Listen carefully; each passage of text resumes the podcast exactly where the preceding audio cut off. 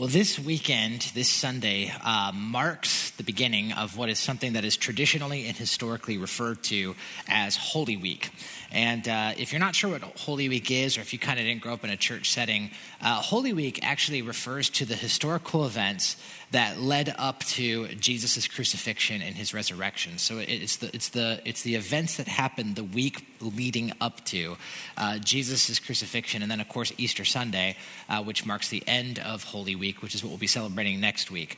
And uh, so, all throughout the world, all over the globe, uh, there are many, many, many people who are getting ready to commemorate and to remember uh, the events of this week, to remember the crucifixion and remember the cross of Jesus Christ. And so, it seems like in, in, in the world, and especially in our society, that this week in particular, that Jesus really rides kind of to the front of our thinking, that he kind of rides to the front of our minds. And so, whether you're a religious person or whether you're not a religious person, whether you're a church person or not, for many of us this week, kind of whether you like it or not, we're going to be confronted with Jesus. We're going to be presented with the crucified Christ.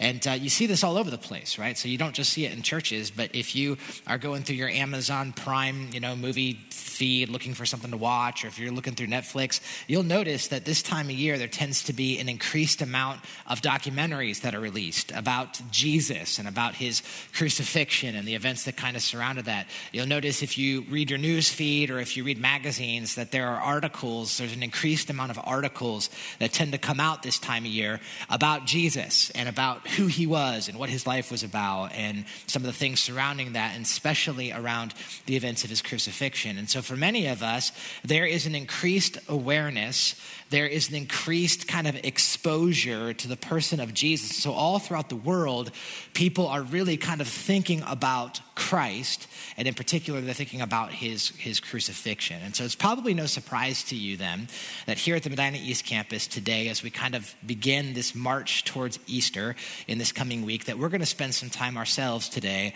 really thinking about and processing through and talking about the crucifixion, the cross of Jesus Christ. And here, here's what I know as it relates to this topic, the topic of the cross.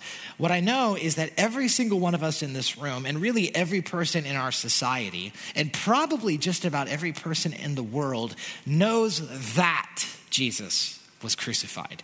That's one thing that we all know. We know, whether you're, you know, a follower of Jesus, whether you're not a follower of Jesus, whether you're religious or you're not religious, one thing we all know is that Jesus of Nazareth was crucified. This is actually one of the most established historical facts in all of human history that Jesus Christ died on a cross. There's almost no dispute behind that. And there's a lot of things about Jesus, we all know, that are very controversial.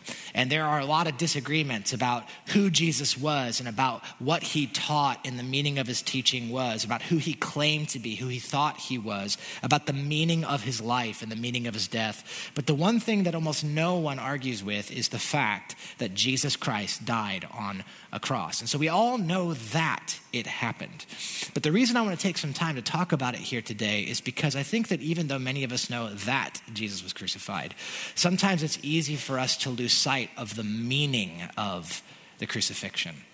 What does it mean that Jesus died on the cross. Not just that it happened, but what is the significance behind the crucifixion? Because here's what I believe is that for those of us who follow Jesus, and I know that not everyone here today follows Jesus, some of you might be in the process of investigating Christianity and investigating the life of Christ, but for those of us who follow Christ, we believe that the crucifixion of Jesus Christ is not just some stale historical fact that has no bearing on our real lives today. We think that the crucifixion of Jesus Christ has far reaching implications that are intended to, to transform and animate the way that we live our lives today. That it's not just some cold textbook historical fact of something that happened to some guy 2,000 years ago, but that it continues to impact and change things in real life and in society today. And so, what is the meaning of the cross? That's what we want to think about together in our time that we have. Now, I'm convinced, I'm convinced that as it relates to this topic, that there is more to say about the meaning of the crucifixion of Jesus Christ uh, than there are sermons that I can preach an entire lifetime. I think this is an inexhaustible topic. Uh, the, the meaning of the cross. But for the sake of our time today, what I want to do is I simply want to think together and press our minds down on two things that the cross means So, what does the cross mean? Well, I want to think about two things. Two things. What does the cross mean? What does the cross say? And I believe it's these two. I think, I think the cross is going to tell us, number one, that God can be trusted.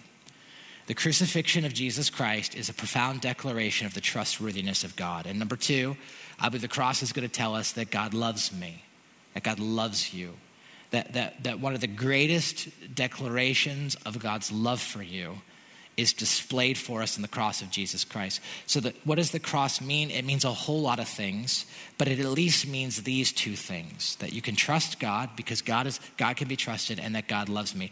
And so, how does the cross tell us those things? Well, let's just think about it together. Let's start with the first one. I believe the cross tells us its declaration of the trustworthiness of God, that God can be trusted. So, how, right? How does Jesus Christ hanging on a cross tell you that you can trust God? How exactly does that work? And, and so that's what we want to think about here for, for just a moment together. So it's interesting. Uh, we, we heard from Matthew chapter 27 just a moment ago. We were able to read that passage.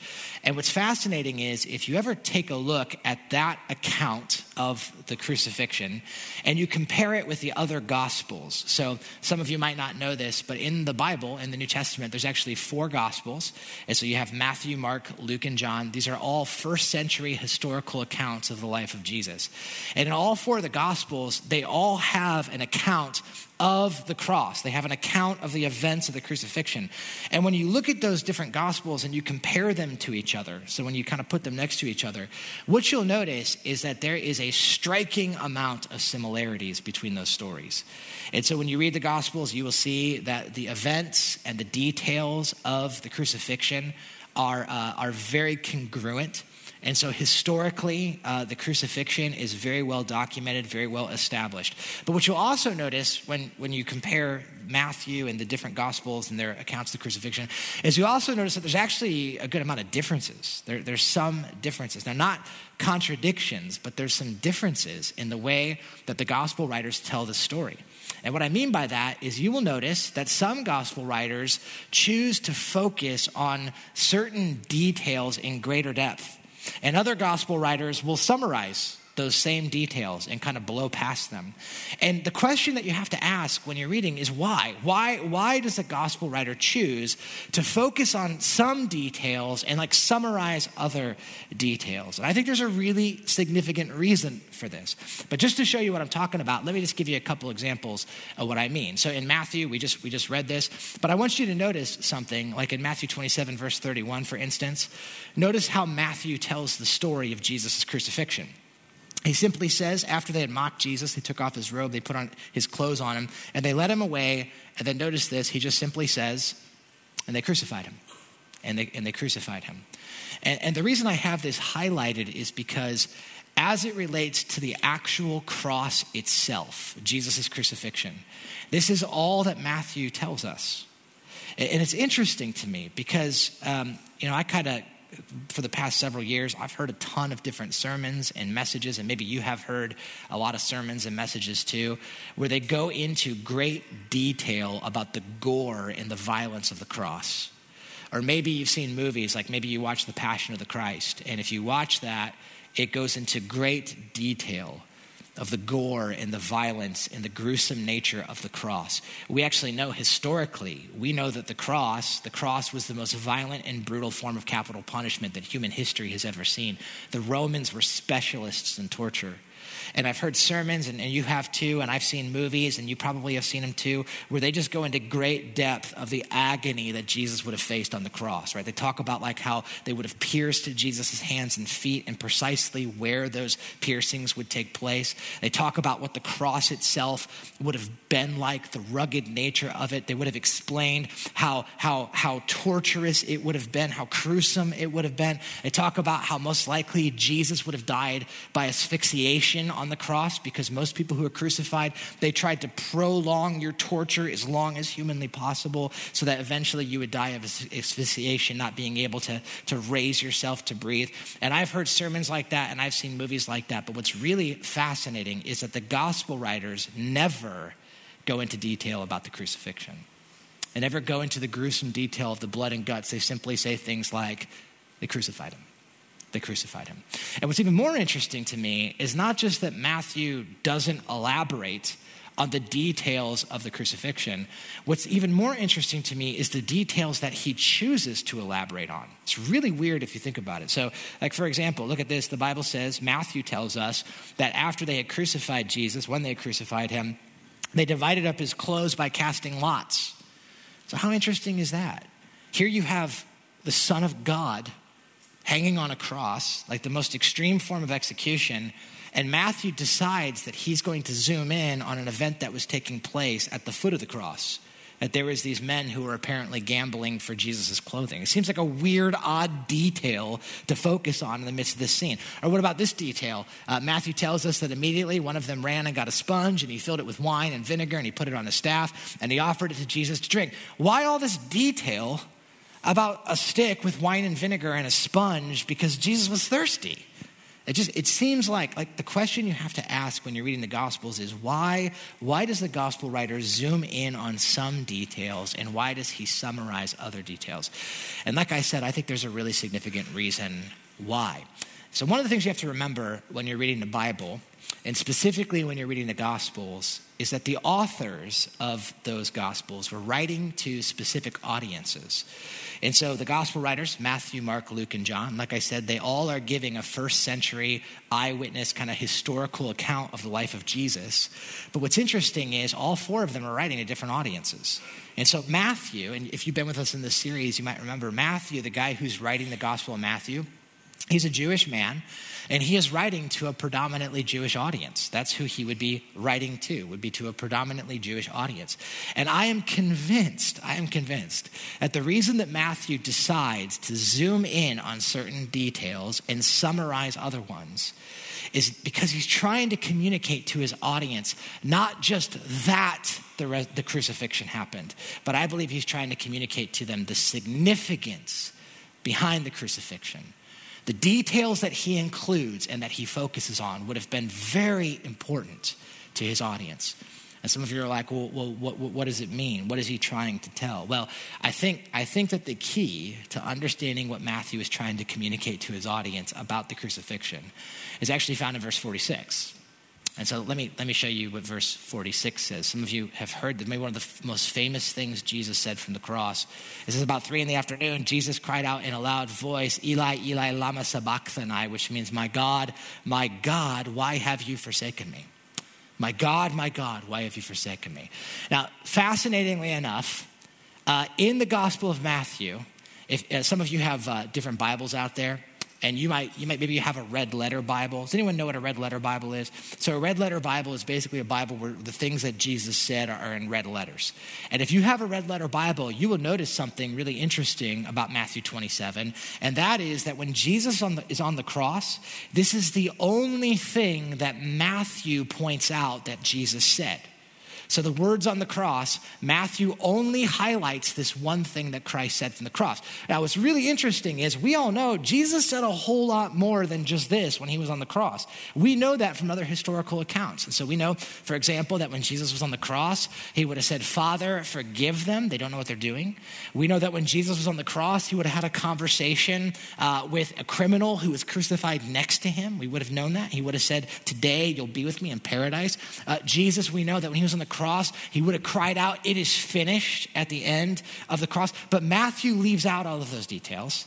And he simply tells us this one thing that Jesus said on the cross My God, my God, why have you forsaken me? And that, that verse, by the way, this one, can be very troublesome to, uh, to the Bible reader. And the reason is because when we read it, we tend to think that it looks like God has forsaken Jesus. It appears like Jesus is admitting defeat it appears like Jesus is basically saying, I've been abandoned by God and the whole thing is a sham. And there's been some people who have understood it that way. But what I want you to understand is that to interpret that, that phrase in that way as Jesus' utterance of defeat is actually to misunderstand um, Matthew's audience. And I think it's to misunderstand what Matthew is trying to communicate to his audience. And what is it that Matthew is trying to communicate? Well, I think it's important to say, some of you probably know this if you have footnotes in your Bible. When Jesus is on the cross and he shouts out, My God, my God, why have you forsaken me? It's important to notice that he's actually quoting uh, from a passage in the Old Testament. That's what he's quoting from. And some of you maybe know this. He's actually quoting not just from any passage, he's actually quoting from Psalms. And not just from Psalms, he's quoting from Psalm 22, verse 1. And here's why that's really significant. So remember, remember the audience is a Jewish audience. Back in this time, man, the Jewish people, they were very, very, very well versed in the Old Testament. Very well versed, right? Not only was it their holy book that they based their faith on, uh, this would be the book that they would use to educate their children. So if you were a Jewish family and you were teaching your kids how to read and write, the way you would do that is by way of the Old Testament. So everyone was real familiar with the Old Testament. And what's more than that is back in this time, back in Jesus' time, time, there was not chapters and verses. So, you know how today in your Bible you have chapters and verses? So we say, hey, turn to Matthew chapter 27, verse 46. Well, chapters and verses were a much later addition. That didn't come until more modern times. So, back in this time, how did they refer to the different Psalms? Well, they wouldn't say Psalm 22. So, how did they refer to the Psalms? Well, here's how they would do it they would refer to the entirety of a psalm by stating the first line of the psalm. That's how they would do it. Now, if that doesn't make sense to you, uh, let me give you kind of a modern day way that this happens. We actually still do this in some ways. So think about like nursery rhymes, for example. So when I say um, hickory dickory dock, right? Hopefully you know what I'm talking about. I'm talking about a, a nursery rhyme. It's the first line, but it, it, it actually kind of represents the whole thing. Or if I say Mary had a little lamb, right?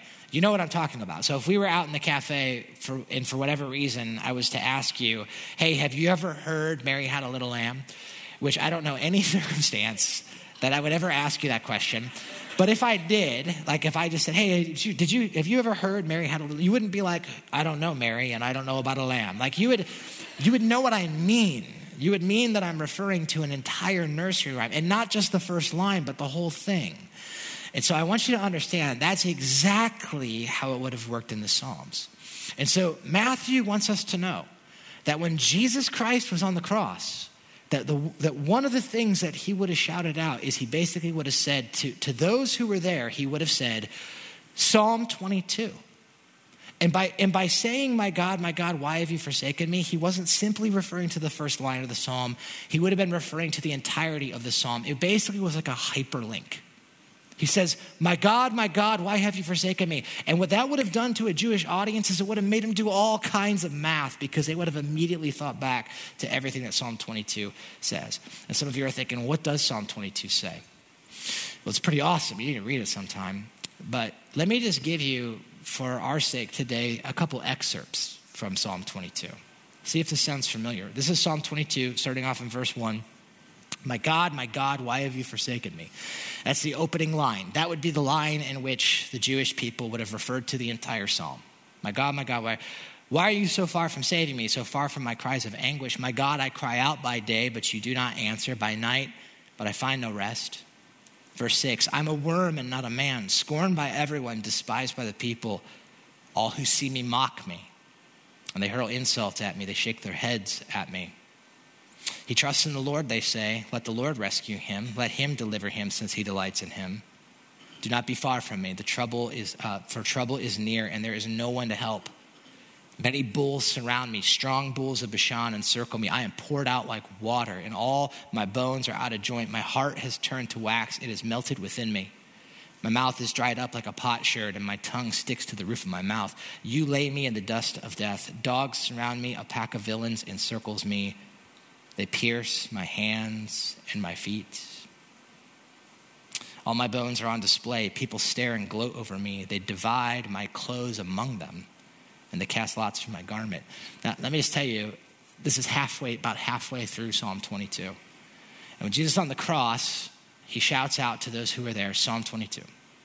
And to an audience who would have been very well versed in the Old Testament, they would have known what Jesus meant. And why, why is it that Matthew is focusing on some of these details that happen on the cross? Well, he, he's trying to help his readers make a connection. He's trying to help us see not just that Jesus was crucified, but the deep significance and meaning behind it. It's actually really interesting. If you look at Psalm 22 and you compare it next to Matthew 27, it's unbelievable the amount of striking similarity that you'll notice. So uh, Psalm 22 starts, My God, my God, why have you forsaken me? This is what Jesus cried out from the cross. According to the Gospel of Matthew, this is the one thing that Matthew records that Jesus said on the cross. Uh, in Psalm 22, apparently this character that is being prophesied about, the Bible says, All who see me mock me, they hurl insults, shaking their heads. And then in Matthew 27, those who pass by hurled insults at Jesus, shaking their heads. And uh, in Psalm 22, you see the content of their mockery. He trusts in the Lord, they say, let the Lord rescue him. You see the exact same words in Matthew 27. Psalm 22, my mouth is dried up like a potsherd, my tongue sticks to the roof of my mouth.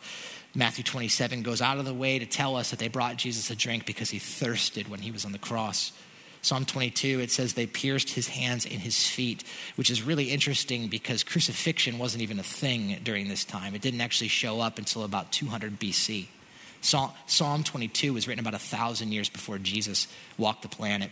And then yet it says that Jesus was crucified. They divided up his clothes. They cast lots for his garments. We see the same thing happen in Matthew chapter 27. And what you see is you see with a, an odd amount of specificity that these events that you see in Matthew 27 were already foreshadowed and predetermined in, in uh, Psalm chapter 22. And what's so interesting to me is that Psalm 22 was written about a thousand years before Jesus went to the cross. A thousand years. I mean, that's a really long time. Think about that for a minute. America turns 243 this July. So you're talking about four times the amount of time that there's been in America is when Psalm 22 was predicting what was going to happen on the cross. And with such an, an amazing amount of specificity, that would be like that would be like the Vikings, like a thousand years ago, like Leif Erikson predicting with a great amount of specificity the iPhone, right?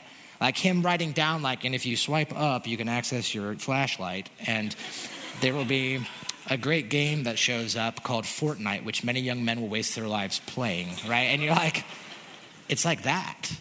And yet you see it here in this. And, and what's even, what I think is even more fascinating is how Psalm 22 ends. Because many of us have maybe heard Psalm 22, but maybe a lot of people don't know how it ends. But do you know how Psalm 22 finishes? Do you know how it concludes? Uh, let, me, let me just show you. So, Psalm 22 starts by saying, My God, my God, why have you forsaken me? Apparently, this character seems to have been forsaken by God. But then, when you get through Psalm 22, when you near the end, you notice that it takes a totally different turn, a radically different turn. And look what it says. This is uh, verse 24 in Psalm 22. For he, God, has not despised or scorned the suffering of the afflicted one. He has not hidden his face from him, but he has listened to his cry for help. So, you notice what Psalm 22 does? It starts by talking about this agony and this defeat and this forsaking that this person is taking upon himself. But then it says in the middle, God has not forsaken him, and God has listened to him. And he will be vindicated. This is what happens in Psalm 22. And then look at how it ends. It says, All the ends of the earth are going to remember this they're going to remember this. They're going to turn to the Lord. Posterity is going to serve him. Future generations will be told about the Lord. They're going to proclaim his righteousness, declaring to a people yet unborn, He has done it. You know, one of the things I love about Psalm 22 is Psalm 22 doesn't simply anticipate the events of the cross. Psalm 22 continues to be fulfilled to this day. Let's think about it for a minute. Ends of the earth, future generations people yet unborn. Let's ask you, how is this being fulfilled today? I just say, look around the room. Look around the room. You are a fulfillment of Psalm 22. Ends of the earth. We live in Medina, Ohio, or at least that's where we are right now, is in Medina. I don't know where you live, but Medina, Ohio. We are on the other side of the planet from where the events has occurred. Future generations, we are 2,000 years after Jesus of Nazareth was crucified. People yet unborn. Who is that talking about? It's talking about us. All of the world is fulfilling what's happening in Psalm 22 this week. And so, why is Matthew telling us this? I'll tell you why Matthew is telling this. I think one of the reasons is because he's trying to make the point that God can be trusted, that you can trust God, that when you look at the events of the cross, it may appear that God is out of control and it might appear that Jesus has been forsaken. And it might appear that this is Christ's greatest moment of defeat. But in reality, what Matthew is telling us is no, that's not the case at all. Nothing that is happening to Jesus is outside of God's control.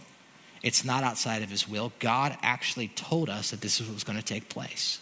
And so, what does that communicate to us? That even when it looks like it's Jesus' greatest moment of defeat, that in actuality, what's happening is that this is God's greatest moment of victory. Because it was on the cross where Jesus died that he secured for us uh, victory over Satan, sin, and death, finally and fully on the cross. Everyone thought that Jesus was forsaken. But in actuality, Jesus was vindicated by God and he was exalted to the highest place as a result of that. And so, what does that tell you? What does that tell me? Here's what it tells you you can trust God. You can trust him. You can trust God. If you're in the room today and you're asking the question, can I really trust God? And maybe the circumstances of your life are telling you that God cannot be trusted, that God is out of control. Maybe the pain that you're facing, the suffering that you're facing, the diagnosis that you're enduring right now maybe the turbulence that you're going through in your life, the relational trials that you're facing, maybe everything in your life is saying, I can't trust God. It doesn't look like He has my best interest in mind. Can I just tell you, if you want to know, can you trust God? The one place that you can look to get a definitive answer is look to the cross. Because the cross tells us that if you trust God, if you entrust yourself to Jesus, that there's no amount of pain, there's no amount of suffering, there's no amount of turbulence that you will face in this life, there's no amount of injustice that cannot be used by God for your good and for his glory. There's nothing that's outside of his jurisdiction to be used for his glory. And the cross tells us that. And so if you ever are in a position when you're doubting God's trustworthiness, I think the cross yells loudly at us that yes, you can trust him even to the point of death, you can trust him. You can trust him. So the cross tells us first, God can be trusted. But then, secondly, I, I think the cross is, is a very profound declaration of God's love for us. It says, God loves me. God loves me. If you ever doubt that God loves you, I think you can just look at the cross. And the cross, by the way, it communicates God's deep love for us in so many different ways. But I think one of the clearest ways that we, ex- we can see the love of God for us displayed on the cross is the amount of humiliation that Jesus was willing to endure for our sake and for our good.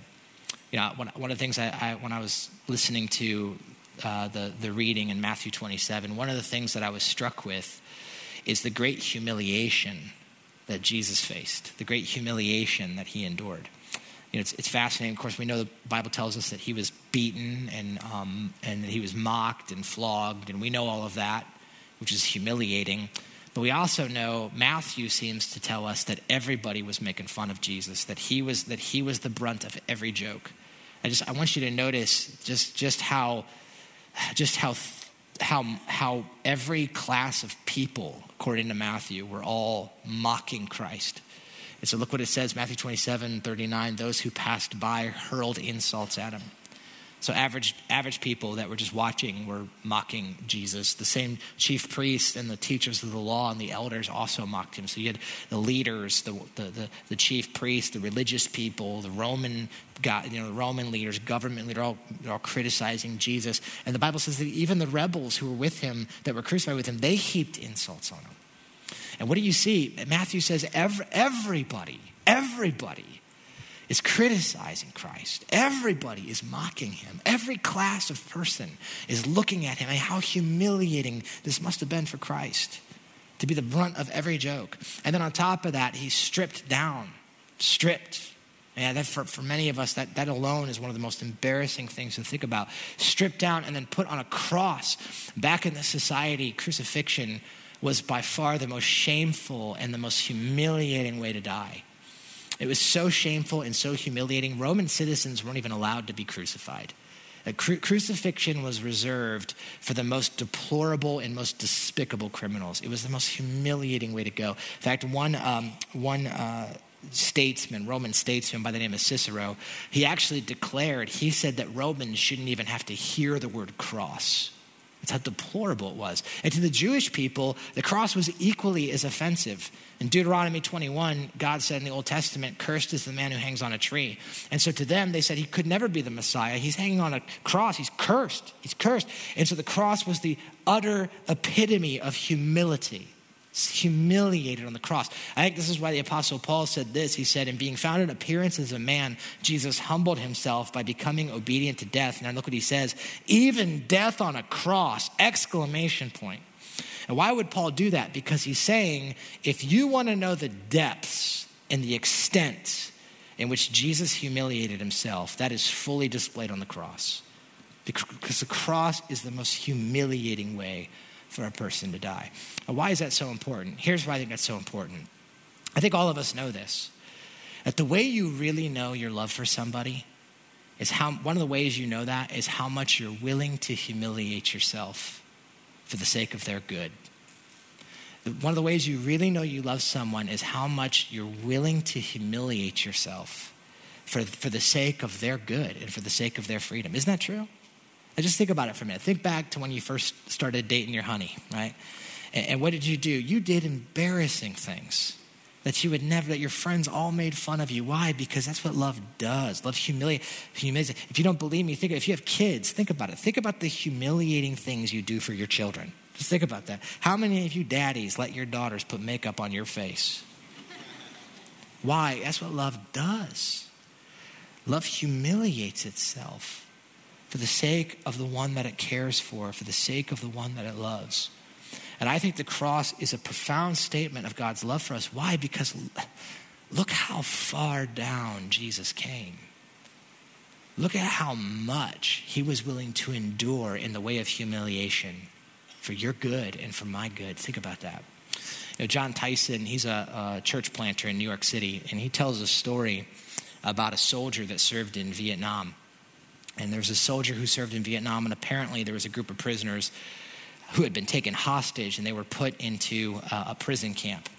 And when they were in that prison camp, they were, um, they were beaten and tortured, both uh, physically tortured and also psychologically tortured.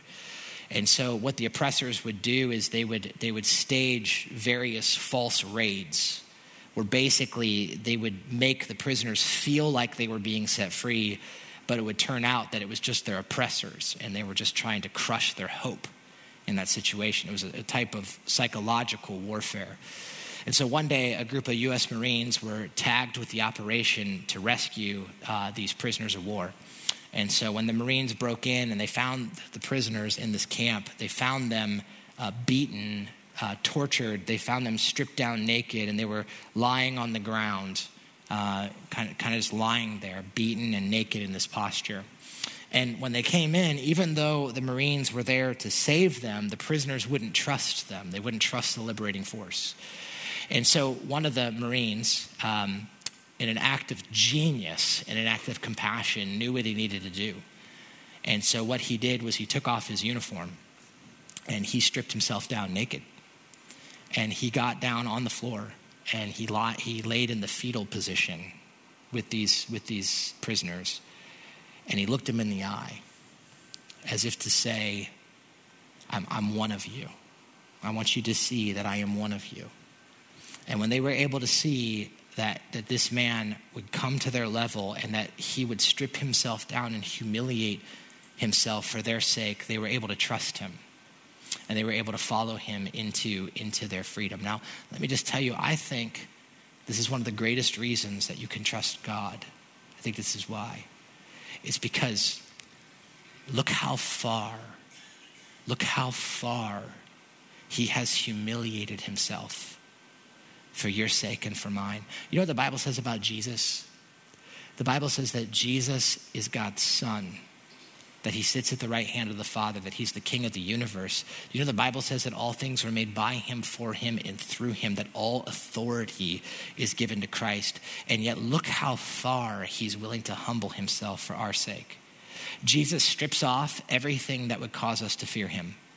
He strips off all of his power. He strips off all of his authority. And I, I, believe he comes all the way down so that he can look us in the eye and so that he can tell us, I see you. And when we feel like we can trust nobody else, Jesus looks at us in the eye and he says, I know you, and I see you, and I love you, and you can trust me. And you can trust me because I care for you and I will lead you to the life that I desire for you. Can I just tell you, if you're a person that's investigating Jesus here today, and we say this all the time, kind of an honor if you would let us be part of your investigation but can I just tell you something that I believe with every fiber in my being? I believe that Jesus is alive. And I believe that he, he sees you. and he knows you. I believe that you're fearfully and wonderfully made by him, and I believe that he sees you. And you know what else I think that means? I believe, I believe that Jesus sees everything about you. I believe he sees your shame and he sees your guilt. I believe that Jesus sees the most embarrassing and most humiliating things about yourself, the things that you wish nobody else would ever find out about you. I want you to just think about this for a minute. Think about the most humiliating, shameful thing, shameful event, shameful habit, shameful situation in your life. I want you to think about that for a minute. What is the thing that you are the most humiliated about, that you're the most ashamed, you have the most regret? What is the, the habit or addiction that if someone found out about you today, that they would move to a different aisle and sit next to somebody else? What is that? And can I just tell you, Jesus sees that. He sees it. He knows that. He, he knows. And rather than condemning you, and, and rather than humiliating you, and rather than exposing you, you know what Jesus chooses to do? He chooses to humiliate himself so that you can go free. And you want to know how much he loves you? You look at the cross. You look at the cross, it's going to tell you the extent in which he has come to set you free. Jesus sees you to the bottom, and he loves you to the skies.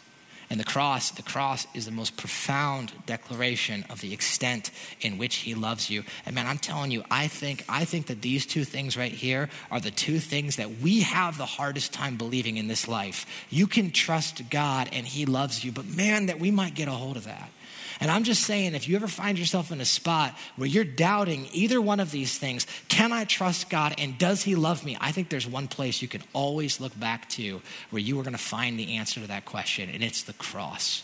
Because on the cross, you see the fullness of both of these things that God is in control and you can trust Him, and that He loves you, that He loves you, He loves you. I'm just saying, for some of you, I know you're hearing this today and you might be thinking, man, but this is, this is great. Sounds too good to be true. This sounds too good to be true. And can I just say, I understand that. Because unfortunately, for so many of us uh, in our lives, there's been too many false raids. There have been too many competing voices that we have heard in our society that overpromise and underdeliver. There have been so many voices that we've heard that say, this is the path to freedom, this is the path to fulfillment, this is the pathway to success. And we've given our lives to those things and we've pursued those things, and it's only left us with greater emptiness and with greater purposelessness and with greater hunger and greater thirst. But Jesus looks and says, You can trust me. Why? Because I have humbled myself for you, and I have sacrificed myself for you. And I do so that you might have life ask the band to come up. And as they do, I want to I want to end with one kind of practical encouragement and one kind of practical uh, challenge for all of us in this room. And that's this. Uh, I would encourage you, I mean, first off, if you're a person who's investigating Jesus, I would just say, man, if you've never given your heart over to him, if you've never given your life over to him, I think the cross is, is proof to you that you can because you can trust him with your life and you can trust him that he loves you and you could trust those things. And I would encourage you, if you've never turned to Christ, maybe you do that here this morning. But my other encouragement, very practical, is this: is I would encourage you, don't let this week go by. I know that a lot of you are busy this week and you're looking forward to Easter and you got family things to prepare for and there's you know hams to buy and there's eggs to hide and there's you know kids to give more sugar to and there's all that kind of, that's all fun. That's fine. It's fun.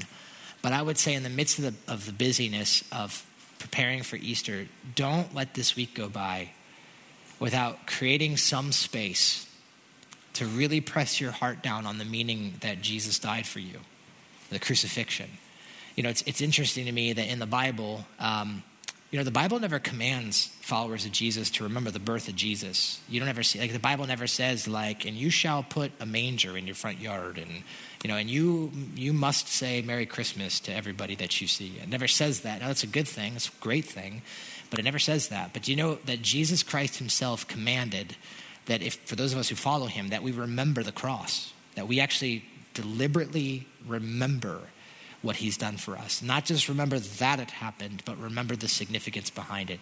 And the way that Jesus commanded us to do that is by taking communion. And so I think, I think I would be remiss and I think this message would be incomplete if I didn't point you to those Good Friday services. And so I would encourage you to come out for those. Uh, there we'll have a chance for those of us who follow Jesus to practice the act of remembrance uh, of communion. And so I would encourage you, maybe you come out with your family, maybe come out with your life group and, uh, and be part of that together. Let's pray together. Well, Jesus, I just want to say thank you for the cross and thank you for the deep meaning and significance uh, that it's, it's not just a historical cold fact that something happened, but there's, there's incredible, far reaching implications to it. And uh, Father, I'm just so thankful that the cross tells us that we can trust you. That even when it appears like everything is out of control, and even when it appears like it's our greatest moment of defeat, that if we trust you, Father, that we know that there's nothing outside, there's nothing outside of, of even death itself, God, that you can't use for our good and for your glory. And Jesus, thank you for your deep love for us. Thank you for how you endured mockery, how you endured crucifixion, how you endured all of those things when in any moment you could have called down angels and changed the circumstance, but you didn't. And you humiliated yourself for our sake that we might go free. And so, Father, I pray that even as we worship and sing, would you help us just to download that, to process that, the deep love that you have for us. And so we ask these things, we pray in Christ's name. Amen.